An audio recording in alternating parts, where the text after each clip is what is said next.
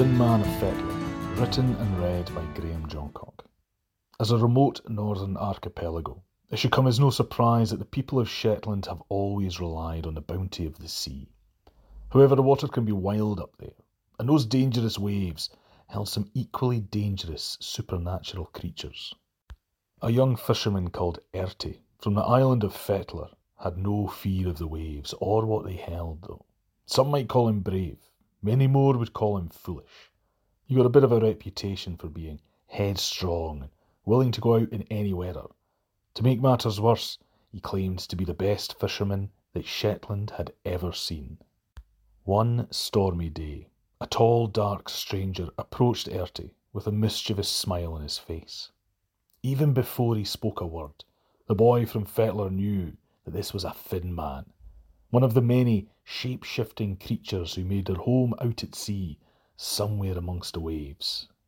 The Finn man had a wee wager for Erty. Since he thought he was such a great fisherman, if he wasn't afraid of a little storm, the Finn man bet him that he couldn't catch a single fish before Yule came. Young, foolish, headstrong Erty readily accepted. He wasn't going to go out that day, though. The wind was blowing, the sea was raging, and even Erty thought it was best to wait a little, just to ensure success. He had weeks until Yule, plenty of time to catch just one fish. But the weather was staying just as wild as ever. With only a few days to go, the storm eased just a little, and Erty got his boat ready to sail. The only problem now was that he didn't have any fresh bait, and the clock was ticking.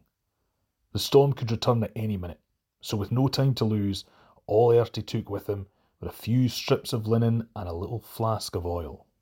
He quickly made his way out to his favourite fishing spot, and there he prepared his line.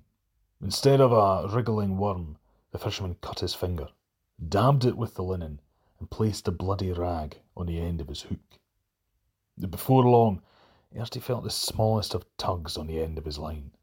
It was a tiny little fish, something Normally, he would have thrown straight back in, but these were exceptional circumstances. It wasn't going to be a feast, but he would win his wager, and that was enough for him. So he began to head home. That was when he saw them. Three enormous waves coming straight for his tiny fishing boat. Well, he crested the first wave safely enough, but he had to hold on for dear life when the second one crashed in. Watching in awe as the third wave rose higher and higher, Erty knew he didn't stand a chance. He poured some oil from his container out onto the water, an old ritual for calming the sea, but it had little effect. I tried just, just a wee bit more, but clearly it was doing no good. In desperation, Erty launched the entire flask with everything left in it, with all his might, right into the middle of the wave and almost immediately the sea died down to nothing, and he could make his way back home as fast as possible. Lucky to be alive, Erty enjoyed that little fish more than any meal he had ever eaten. He'd won his wager. He was wondering what had happened to the Finn man. It was a few days later when they finally met again. The Finn man looked awful. He was barely recognisable as the same creature from before. He had a broken nose, a black eye, and he was missing a few teeth.